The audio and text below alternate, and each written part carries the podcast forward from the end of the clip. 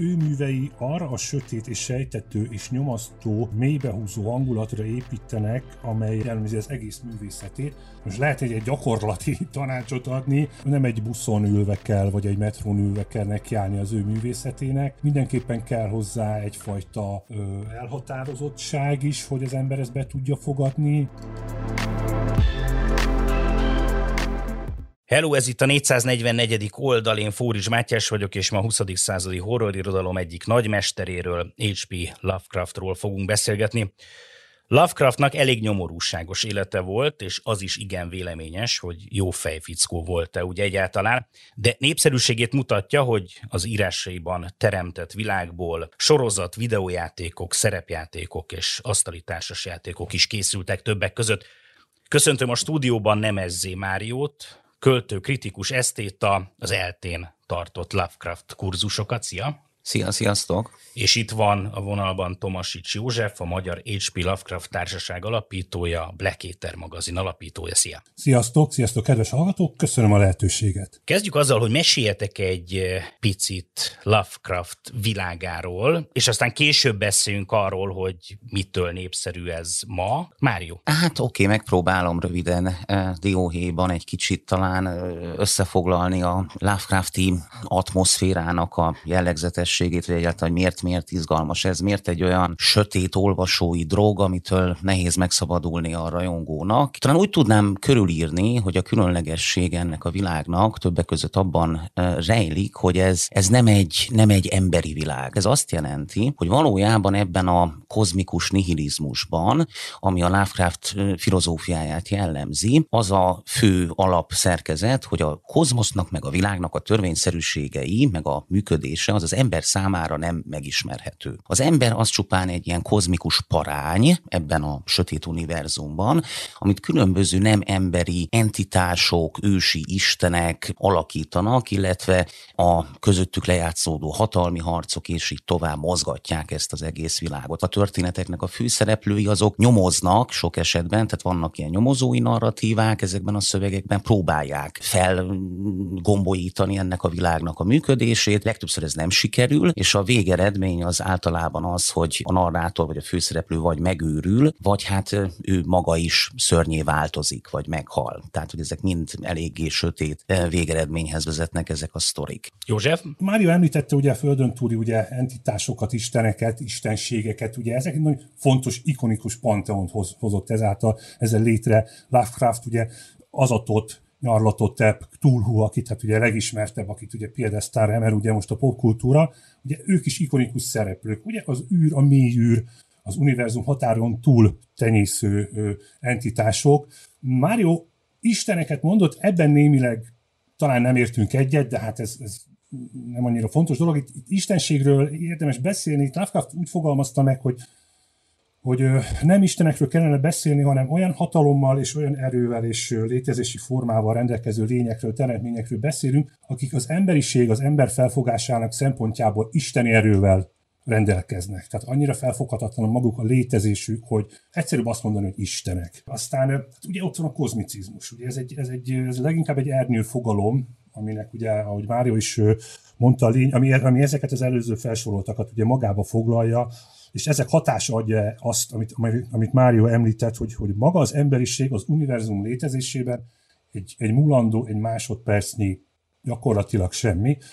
Hát nyilván ez egy erős nihilista felfogás, de hogyha belegondolunk, ha távlatokba gondolkozunk, és, és összességében nézzük az univerzumot, a világegyetemet, ha megpróbálunk belegondolni, hogy a jelenleg ismert határain túl mi létezhet, tehát ahhoz képest az emberiség gyakorlatilag tényleg egy porszem, egy porszem egy végtelen sivatagban több aspektusból áll Lovecraft művészet, és az a fajta kozmicizmus, amit ő, amit ő kialakított. Tehát itt, itt fontos szerepe van a, kit, a kitalált új angliai és álombeli helyszíneknek. Tehát ugye például van Lovecraft topográfiája, tehát ez az Arkham, Kingsport, Dunwich és Innsmouth, ugye ezek a városok, ahol az ő legjellemzőbb és legismertebb történetei játszódnak. Aztán ugye ott vannak a fiktív tiltott könyvek, ugye a grimoárok, ugye csak ne menjünk messze, mint a, Necronomicon, ugye ez az ő által kreált grimoár, és amit ugye ezt mind kiterjesztett. Bocsánat, ugye, ezt el, elmondod, hogy mik ezek a grimoárok, és mi ez a Necronomicon? Tehát a grimoárok, tehát gyakorlatilag ugye varázskönyvet jelent, tehát ezek fikciós könyvek, tehát ezt először szögezzük le. Tehát ezek olyan könyvek a történetekben, amelyekben olyan ősi tudások, általában még az idő, az idő létezése előtti tudást ö, ö, rejtenek, és ezek valamilyen szerepet kapnak a történetekben. Ebből információkat szerezhetnek, meg általában, ö, hogyha egy ember kezébe kerül, az az a könyvben rejlő tudás miatt ö, ugye nem képes ezt feldolgozni, és megőrül, tehát ugye ez egy visszatérő aspektus a Lovecraft történeteinek. Ö, a fikciós irodalomban, és ugye szerepjátékokban, videójátékokban is, is gyakorlatilag mindenben ezt átvették ezeket a grimoárokat. Ö, a Necronomicon Hát én nem is tudom, tehát én szerintem nincs olyan zsáner, vagy, vagy, vagy, vagy, vagy, vagy bármilyen populárkulturális terület, ahol, ahol ne jelent volna meg. Az, hogy itt varázstárgyakról, szörnyistenségekről van, ú, ez most Mário forgat és egyet a szemét, szóval akkor istenségekről van szó, vagy szörnyekről van szó, akkor majd, majd kijavítotok. Na most ezeket azért, hogyha az ember meghallja, akkor ahhoz képest, amilyen lelkesedéssel, és talán azt is mondhatom, hogy, hogy komolysággal ti erről beszéltek, mondjuk egy kívülálló azt mondja, hogy hol járunk, vagy, vagy hogy milyen mese ez. Érzem azt, hogy komolyan veszitek, ez hogy történik? Hát erre mondtam, tehát, hogy Lovecraft művészetét és magát az embert is megismeri, sokkal hosszadalmasabb folyamat. Tehát azt, amiket én most itt például én is felsoroltam, amiket ugye te szörnyként említettél, ezek bizonyos elemek, amik adnak egy összességet, és adnak egy halmazt, amiből az ő művészete és az, és az ő munkássága összeáll. Azonban Ugye a Lovecraft nagyon fontos eleme volt, hogy ő a materializmusra és a realizmusra építette a műveit. Az ő műveinek a hatása abban a legerősebb, hogy a hétköznapi világba tesz, ö, helyezi be ő az eseményeket, hétköznapi emberekkel, a, a narrátorai és a szereplői, és ebbe a mi hétköznapi életünkben tolakodnak be ezek az elemek, ezek az események. És ezáltal teszik ezt az egészet megrendítővé és gyakorlatilag felejthetetlenné. Az ő művészetének vannak bizonyos filozófiai értelmezési lehetőségei, ezeket meg kell tudni ismerni. Azok a sorok és azok a, az a mondani való, az a mögöttes tartalom, ami az ő művészetének a lényegét adja, az nem biztos, hogy első olvasásra meg, meg, az olvasót. Rendkívül fontos, hogy a, a figyelő, a figyelmes és az értő olvasás ahhoz, hogy Lovecraft műveit megértsük és be tudjuk fogadni az ő mondani valóját. Ugye hát talán érzik itt a kedves hallgatók, hogy ez egy eléggé összetett téma, aminek megvannak a maga, tehát tényleg komplex mélységei itt, a, itt az értelmezői, meg rajongói oldalról, stb. A, a, valószínűleg a problémát az is növeli, hogy hát a, az egész Lovecraft, meg az ő mondjuk így megint nem pontos fogalommal mitológiája, az valójában egy populáris közkincs is lett valamilyen szempontból. Tehát ennek mindenféle ilyen szövődvényeivel, meg motivumaival nagyon sokan találkoznak, de legtöbbször anélkül, hogy pontosan be tudnák azonosítani, hogy itt miről is van szó, és sokszor ebben a kortárs, ilyen globális tömegkultúrában ezek erősen banalizálódtak is. Tehát már az is valaki hallott tényleg a Necronomiconról, akár a, nem tudom, a Sam Raimi-nek a Gonosz Halottak című film sorozatából, franchise-ából, vagy akár a Túlúról, akinek amúgy semmi alapvető Lovecraft szövegolvasói tapasztalata nincsen. És hogy hogy lehet komolyan venni, erre meg csak egyet mondanék, ez a, van a szakirodalomban, vagy hát mindezeknek az ilyen spekulatív fikcióval foglalkozó esztétikai világokban, vagy elméletekben van egy kifejezés, ez a ironikus imaginációnak hívják ezt. Ez egy ilyen kicsit olyan neccesnek tűnik, de ez egy nagyon egyszerű dolog, ez arra vonatkozik, hogy sok esetben ebben a szekuláris, posztszekuláris valóságban, ahol fogyasztunk, tehát ilyen fantasztikus irodalmat, weird fiction, spekulatív fikciót, és így tovább, valójában legtöbbször nem úgy állunk hozzá olvasóként, hogy a mi esztétikai tapasztalatunk, meg olvasói tapasztalatunk arra épül, hogy most ezt full százszerzalékig komolyan vesszük, és akkor átmegyünk egy ilyen mitológiai térbe, egy ilyen premodern vagy modernitáson túli valamibe, és teljesen azzal azonosulunk, nem sok esetben egy ironikus képzeletet működtetünk, egy olyan képzeletet, ami kognitív diszonancia nélkül megengedi számunkra, hogy egyszerre tartsuk fönt a hétköznapi realitásnak az tapasztalatát, és egyszerre mozogjunk a fantáziánkkal egy másik, egy alternatív térben. Az, hogy miért, és szerintem érdemes akkor lehet erről is beszélni, meg a, meg a Józsi véleményére is kíváncsi vagyok, hogy ugye miért most van a Lovecraft. És ö, számomra az is egy nagy kérdés, hogy mit jelent a, a most, illetve, hogy az ő idejében, amikor ő maga írta ezeket, akkor ő meg ö, aztán mérkelt, hogy nagyon szegényen és, és kvázi ismeretlenül halljon meg. Lovecraft nem, nem megélhetési író volt. Ő azt írt, amit gondolt, és amiben hitt. Tehát ő nem, nem, nem írt olyat, amit, amit az olvasó olvasni akart, nem is tudott olyat írni, próbálkozott vele Isten igazából. Erre a legjobb példa, hogy úgy különben a, az Árnyék Inszmosz fölött című novellája. Tehát az a lassú folyású történet szövés, ami az ő eszköze, és az archaikus nyelvezet, ami bár akkor, akkor már nem tűnt, akkor még nem volt annyira az, de gyakorlatilag akkor is már a egyes részeiben annak tűnhetett, az, az akkoriban felfutó ponyvairodalomhoz nem igazán passzolt. A kora popkultúrája nem volt erre levő. Ugyanakkor az elismerést, az irodalmi elismerést már életében megkapta. Én meglátásom szerint való, Lovecraft való a, a magas művészet és, és a fantasztikum mesdjéjén középen lavíroz. A fantasztikumnak túl, túl magas, viszont magas irodalomnak, szép irodalomnak viszont túl fantasztikum, és ez itt valahol, itt valahol van egy olyan nézés benne, hogy talán, hogy itt a két szék közt a padlóra esett. Aztán ugye halála után ugye változott a helyzet, és akkor már megtörtént az a váltás, amikor ugye a szélesebb közönség is megismerte az ő művészetét. Én ezt szoktam mindig példának felhozni, hogy akkor a South Parknak talán ez a 12. évada, amikor volt egy ilyen három részes összefüggő sztori, aminek ugye az egyik központi figurája a Tulu volt, mint a Cartmannek egy szövetséges, akikvel meghódítják ez a ugye világot. az egyik legismertebb Lovecraft történeteiben istenség, szörny, stb. Így van, így van. Hát magát ugye ezt a kvázi mitológiát, amit ő létrehoz, azt is ugye túlú mítoszként emlegetik, de azért ez is bonyolult, mert ugye a, ez az egész világalkotás, amit ő csinál, az, az valójában, és szerintem ez is összefügg a, a, a dolognak a elterjedésével, hogy ugye ez, ez közösségi teljesítmény. Ezt értem úgy, hogy szerintem ebben a, az ő víziójában az az érdekes, hogy ugye ez, ez, ez nem egy ilyen kompakt, nincsen teljesen feltöltve, vannak benne kreatív hiányok, amit aztán más valaki, egy tanítvány, egy másik szerző, rajongó föltölthet, és a, bele telepítheti a saját gondolatvilágát ebbe a, a keret univerzumba. Azt tudni kell, hogy, hogy Amerikában, ugye az Egyesült Államokban halála után fogva a mai napig ugye társaságok, egyesületek vannak, amik működnek és őrzik ők a, a valódi művészetének az örökségét. Ezek a 60-as, 70-es években is már ugyanúgy működtek, mint ahogy most. Aztán én, én mindenképpen úgy gondolom, hogy jöttek a 80-as évek, amivel jött ugye az asztali szerepjáték, ugye a túlhívása asztali szerepjáték. Ez mindenképpen egy hatalmasat dobott arra, hogy a, hogy a populáris kultúra, ugye a játékosok ugye megismerjék az ő művészetét. Én talán úgy látom ezt, hogy mondjuk a, tényleg a horror irodalomban, vagy akár így médiákat összekötő módon a horrornak a világába, filmek, stb. Minden ezeket tekintve. Itt volt egy lassú erjedés, fertőzés.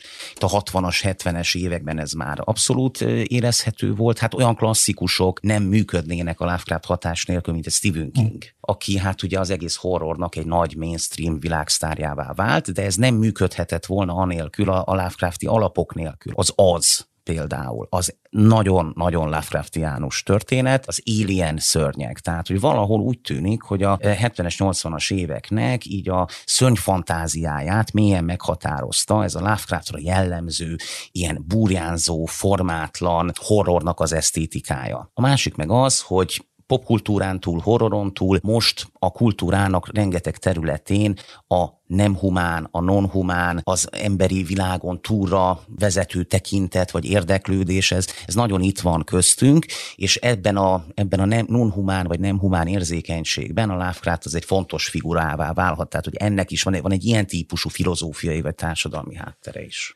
Arról meséltek, legyetek szívesek egy kicsit annak, aki még nem olvasott Lovecraftot, hogy mire kell számítania, hogy Lovecraft a horrornak milyen eszközeivel él? A Lovecraft esztétikájának a középpontjában mondjuk egy olyan fogalom van, amit mondjuk kozmikus borzalomnak, kozmikus rettenetnek, kozmikus horrornak lehetne mondani. Az egész általában a szövegeknek ez egy fontos terve, hogy vállalás, hogy hogyan tudják ezt a kozmikus horror tapasztalatot felébreszteni az olvasóban. Ugye ez egy ilyen atmoszférikus építkezést igényel, tehát azoknak a hangulatoknak, tereknek, atmoszféreknek a létrehozását, ami, ez, ami ezt ingerelheti, az idegenségnek a tapasztalatát, mert ugye e felé megy ez, hogy az olvasó, illetve a, a narrátort követve, hogy tud egy olyan tényleg a mi mm, otthonosnak vélt európai milliónktől távoli térbe, tapasztalatba egy ilyen embertelen, túl jón és rosszon működő világba belekerülni, ahol gyakorlatilag az történik, hogy szembesülünk a az univerzumnak olyan törvényszerűségeivel, amik a mi számunkra teljesen idegenek vagy érthetetlenek, és valahol ez egy olyan sok élményhez vezet. Tehát, hogy itt nem csak atmoszféra van, ebből az atmoszférának az építkezéséből lesz aztán egy sok tapasztalat, látunk valami olyat, történik valami olyan, megmutatkozik egy olyan lény, amit tényleg annyira radikálisan idegennek tűnik, ami kiváltja már ezt a sokkot, ahol, aminek aztán az eredménye, ugye az szereplő szempontjából az őrület, például, e, és szövegszinten egy ilyen nagyon furcsa, deliráló, nagyon lírai szöveg tapasztalatunk lesz, és ezek nagyon izgalmas részek általában a Lovecraft írásokban, e, az ő különleges, sok esetben ilyen arhaizáló nyelvén keresztül szűrve, és hát olvasóként ez, ez sok esetben, hát mondjuk, hogy egy olyan katartikus állapothoz tud vezetni, ahol tényleg valahol szembesülünk azzal, hogy mennyi minden lehetséges még a mi kis humán polgári európai világunkon túl. Lovecraft a természetfeletti rettenet az irodalomban, tanulmányában, ugye a rémtörténetekről fogalmazta meg azt általánosságban, hogy ezek olvasásához és, és, és befogadásához szükség van bizonyos affinitásra az olvasó részéről. Én szerintem ez mindenképpen hangsúlyos Lovecraft műveinek művészetével kapcsolatban is. Hát az ő alapvetése az volt, hogy a, hogy a hangulat mindenek felett, a cselekmény felett áll. Tehát az ő műveiben nem nem számíthatunk akciódus jelenetekre. Az ő művei arra a sötét és sejtető és nyomasztó és mélybehúzó hangulatra építenek, amely jellemzi az egész művészetét, mindenképpen, most lehet egy, gyakorlati tanácsot adni, nem, nem egy, nem egy buszon ülve kell, vagy egy metrón ülve kell nekiállni az ő művészetének, mindenképpen kell hozzá egyfajta elhatározottság is, hogy az ember ezt be tudja fogadni, és tényleg csak azt tudom mondani, hogy ha elsőre nem megy, akkor érdemes kicsi szünetet hagyni vele, és újra megpróbálni. Egyébként ezzel kapcsolatban a, az Egyesületünk honlapján, a lovecraft.hu-n van egy, van egy mit olvassak, egy ajánló, ahol páran elmondtuk, hogy mi lenne az a, az, az első novella, amit ajánlanánk, és miért annak az olvasónak, aki éppen frissen ismerkedik meg Lovecraft művészetével. Ez egy elég hasznos tud lenni, én szerintem érdemes átböngészni. Csak egy gondolat erejéig, akkor ezt is tegyük tisztába, hogy Batman történeteknek van-e bármilyen köze Lovecrafthoz, vagy az ő ő világához? Hát a Batmannek a világában, tehát ez a Árkámi Elmegyógyintézet, az, hát az, az valahogy annak a, az egyik bizonyítéka számomra, hogy ugye hogyan válik a, a Lovecraft kvázi mitológia egy ilyen kulturális közkincsi, vagy intertextussá, hogy akkor tényleg például a Lovecraft... Mert hogy neki van ugye egy ilyen városa. Igen, igen az, az, az, az, az ő fiktív topográfiájának egy, egy, egy fontos eleme, és Árkán. hát ez, és akkor ez kikölcsönződik, átvevődik, a Batman világa az egy rendkívül gótikus világ, és ott ez egy fontos összekötő kapocs, ez egy jelzés, a Batman, és amúgy a, ha úgy vesszük az ilyen 40-es, 50-es éveket, például az amerikai popkultúrát, akkor a, akkor a képregények egy fontos fontos olyan nagyon populáris médium voltak, ami átmentettek nagyon sok mindent a, ebből az egész gótikus fantáziából. Tehát, a, és maga konkrétan a Batman is. És ott vannak amúgy erősen ilyen Lovecraftos sztorik is, vannak akik szerzők, akik ezzel kísérleteztek, hogy lehet-e felé elvinni.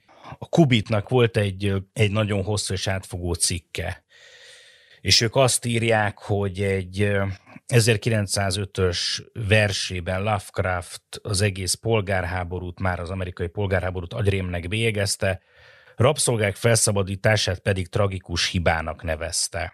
És később azt írja a cikk, hogy Lovecraft 1904-ben egy jegyzetében arra panaszkodott, hogy, hogy az iskolája zsidó környéken található, saját magára egyébként közismert antiszemitaként hivatkozott, és szeretnék még egyet idézni, hogy rasszista volt-e, azt mondja, hogy az afroamerikaiaknál jobban talán csak a halembereket utált egyébként, nem tetszettek neki az olaszok, lengyelek, brooklyniak, az ázsiak, talán senki, aki nem volt legalább valamennyire angol.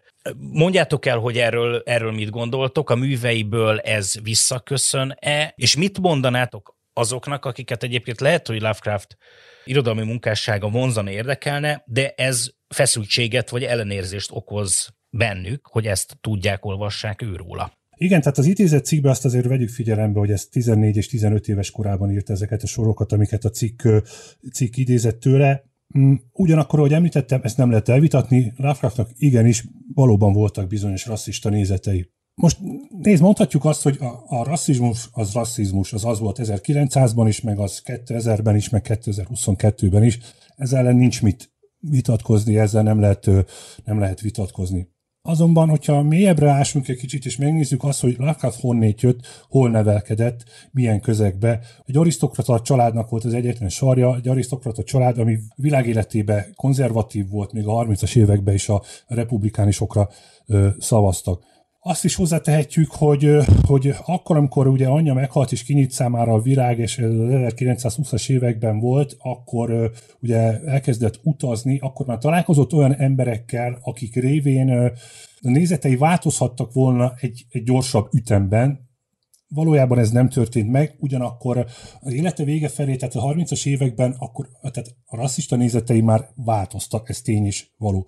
A levelezéseiben például megemlítette Mussolinit és, és Hitler hatalomra kerülését is, ahol ő ugye a két, mondjuk úgy a két erőskező vezetőt látta, aki, aki, aki az ország élére áll, és akkor majd rendbe rakja, és hasonló. Ugyanakkor mind a kettőt bohócnak tartotta, Hitler gyakorlatilag róla ki is jelentette, hogy egy bohóc volt. És akkor, amikor már megtudta, hogy a, hogy a, hogy a Nemzetszocialista Párt azért nem egy olyan kedves, mint amilyen mutatta magát, akkor már abszolút elfordult, és megtagadta ezt az egészet. Aztán ugye 37-ben meghalt, amire ugye azok a borzalmak és tragédiák, amiket ugye a, a, a fasiszták és a nácik véghez az egészen biztos, hogy, hogy erre tentették volna őt. Amit kérdezte, hogy művészetében vannak bizonyos olyan művei, amelyekben, amelyekben ez egyértelműen felismerhető, tehát például ugye a Red Hook, ezt egy olyan időszakában írta New Yorkban, New Yorknak ugye a Red Hook részén, amikor ugye ő szép reményekkel feleségével költözött New Yorkba, bocsánat, és ugye a, a házasságot tönkrement, és egyedül maradt Red Hooknak gyakorlatilag egy nyomor telepén, egy, egy szobás lakásban, ami tele volt bevándorlókkal, kirabolták, gyakorlatilag egy felöltője, egy, egy, egy öltőnye maradt. Lehet azt is mondani, hogy a körülmények miatt írt ezeket és azokat, de Isten igazából ez, ez a gyökerekre visszavezethető, én mindenképpen úgy mondom, és, és nem lehet azt mondani, hogy, hogy nem voltak rasszista nézetei. Egyetlen egy példát szoktam mondani. Én nagyon-nagyon szeretem, én, én végtelenül imádom Waititi-nek ugye a Jojo Rabbit ugye című filmet. Ahol ugye tudjuk, hogy miben játszik, ugye kisfiú ugye abban a közegben is. És akkor, amikor megismerkedik ugye azon a lányjal, aki, aki megváltoztatja a nézeteit, akkor rájön arra, hogy ami, ami abban a világban, amiben ő élt, az mind hazugság, és az egy gonosz világ. Hát sajnos Lovecraft életéből ugye ez a lány hiányzott, gyerekkorában, aki megváltoztathatta volna nézeteit. Hát igen, ez, ez, ez, erről aztán rengeteget lehet beszélni. Én azt mondom, hogy, hogy is mondjam, Lovecraft esetében, hát igen, szóval ezt nem is, nem is hiszem, hogy tisztára lehet mosni, vagy tagadni lehet, ez van. Az, hogy ez pontosan az ő esetében mit jelent, ez szerintem történetileg differenciált módon kell viszonyulni, hogyha ezen akarunk gondolkodni, hogy mennyire meg, hogy is van ez, életrajzilag, stb. Tény, hogy ugye a New Yorki tapasztalatai, erre utalt a Józsi is, ott volt egy erős hatás, ott neki volt nagyon pszichotikus korszaka, időszaka, tényleg egy idegösszeroppanás, ahonnan amúgy a legdurvább, tehát ilyen rasszista leveleket, meg, meg feljegyzéseket. Onnan nagyon sokat szeretnek onnan idézni, hogy elborzasszák az embereket ettől az egész Lovecraft ügytől. Én mondom, engem jobban érdekel az, hogy ez a szövegek kapcsán mit jelent. Tehát, hogy a szövegek olvasásában ez most mennyire kell erre tekintettel lennünk, mennyire nem, és hát tegyük hozzá, hogy az egész irodalmi hagyomány, amiben ő mozog, e, tényleg itt akár a gótikáig visszamenve, ott azért ott folyamatosan ott voltak ide, olyan ideológiák, a degenerációs elképzelésektől kezdve, a dekadenciáig, aminek voltak ilyen típusú mondjuk rasszista antropológiai következményei. Tehát, hogy ott az a 19. század végi e, e, kulturális mátrix, az, az hordozott egy csomó ilyen ideológiát, és az ebből táplálkozó szerzők meg hát ugyancsak. Én most a Horváth Márk meg a Lovász Ádám szerző írtam egy Lovecraft monográfiát, vagy hát monográfia-szerű művet, ez elméletileg karácsonykor fog megjelenni, ott a, van egy külön fejezet a Lovecraft politikai meg, meg ideológiai beállítódásairól. Uh-huh. Azt hiszem a szerzőtársam kb. arra, a, hogyha szabad ezt így le, lehozni ilyen minimál formára, kb. arra jut, amikor végignézegeti ezeket a érintett szövegeket, hogy hát Lovecraft vélhetőnek mizantrópabb volt, mint amennyire rasszista, de ebben nem mindig következetes. Gyakorlatilag ide jutunk. Gyakori az, hogy a Lovecraft művében, és ezt említettétek is, hogy megőrülnek a szereplők. Most az őrület hegyeiből olvasnék fel egy rövidebb részletet. Azt mondja, ha nem lennének a hamarosan nyilvánosságra kerülő villanófényes felvételek, de hogy mondanám el, mit láttam és mire következtettem, mert még rács mögé csuknának, mint őrültet. A foszlányokból összerakosgatott mese hihetetlenül korai részeit, melyek a más bolygókon, más galaktikákban, más világegyetemekben élt életet ábrázolták, még mielőtt a csillagfejűek megérkeztek volna a Földre, persze tekinthetjük e lények fantasztikus mitológiájának. Néhány ábra és képlet azonban oly kísértetiesen közel állt a földi matematika és asztrofizika legújabb felfedezéseihez, hogy igazán nem tudom, mit gondoljak. Majd eldöntik mások, ha meglátják a fotográfiákat, amelyeket nyilvánosságra hozok. Ugye az apja, Lovecraft apja is elmegyógyintézetbe került, illetve az anyja is elmegyógyintézetbe került, és több helyütt olvastam, hogy hogy nála is fölmerült az, hogy ő maga is küzdött talán a, az őrületnek bizonyos aspektusaival. Ez nem tudom, hogy így van-e, és hogyha igen, akkor ez mennyire köszön vissza a, az ő műveiben. Ez tévhit. Sajnos ez így nem igaz. Ezt tudom, hogy a köz, köztudatban ez így működik, és, és, és ezt hiszik az emberek, de sajnos ez, ez nem így van és nem sajnos, nem pontosabban szerencsére. Lovecraft apja valóban elmegyógyintézetben halt meg. Ugye Lovecraft három éves volt, amikor az apja elmegyógyintézetbe került. 893-ban volt ez, az apja valóban elmegyógyintézetbe került, ott is halt meg. Anya idegösszeroppanás miatt került a kórházba, tehát semmi, semmi őrültség vagy valami hasonló nem volt ebbe az egészbe. Idegösszeroppanás, hiszen ugye a család az anyagi csőd felé vágtatott gyakorlatilag, és ezt nem bírta lelkiekben feldolgozni, és ő egy orvosi műhiba miatt halt meg. Lovecraft nem volt őrült, tehát nyilván ez... Ne haragudj, és aztán én nem akarom, igen. hogy ez rögzüljön, de akkor javíts ki, hogy annyira ezt olvastam, hogy még mondok is egy idézetet, teremtményei, mintha annak a magasabb rendű hatalomnak a megtestesülései lennének, melyek őt magát nehéz sorsa kárhoztatták, az a típusú kilátástalanság, és már-már az elmebajjal határos delírium, ami a műveket jellemzi, alig, hanem nem más, mint maga Lovecraft lelke. Nem, ez butaság. Ez egy ugyanolyan mítosz, ez az ő köré épített mítosz, ami magától gerjedt, illetve hát kiadók is, kiadók is tettek erre egy pár lapáttal, hogy hát azért egy őrült ember, őrült írásai. Tehát nem szabad, ővel, nem szabad az írásait ővel azonosítani. Mário, Hát igen, tőlem is igazából idegen ez a nagyon szerzőcentrikus, vagy ilyen pszichologizáló olvasata a, a szövegeknek. Tény, hogy ugye hát ez a, a Lovecraft figura, az sok esetben olyan bizarnak tűnik a figurája bizonyos beszámolók, vagy bizonyos információk alapján, de hát ez, ez most, hogy is mondjam, olvasóként, meg irodalomtörténészként, hát nem mi vagyunk a kezelő orvosok, meg nem is kéne ilyen pozícióra pályázni. Tehát ez engem amúgy nem szokott annyira izgatni a, a Lovecraft kapcsán, meg hát azért tegyük már hozzá, hogy ez egy kulturális toposz, meg egyrészt meg egy gazdasági konstrukció, ugye az őrült írónak az a dekadens, romantikusan heroizált alakja, ami így ráíródik a Lovecraftra, és emiatt hát ez van, ahol nyilván vonzóvá is tudja tenni, vagy a mágikussá ezt a karaktert, de hát ez egy, ez egy, ez egy termék, ez egy konstrukció, ez egy, ez egy szerep, mondjuk így, ami nem is feltétlenül az ő saját szerepe, hanem amit így rá oszt maga a kultúra vagy a, vagy a recepció. Az viszont azért mégiscsak, és ez elhangzott, hogy az őrület, mint, mint fenomén, az meg motivum, az azért egy fontos része a, ezeknek az írásoknak. De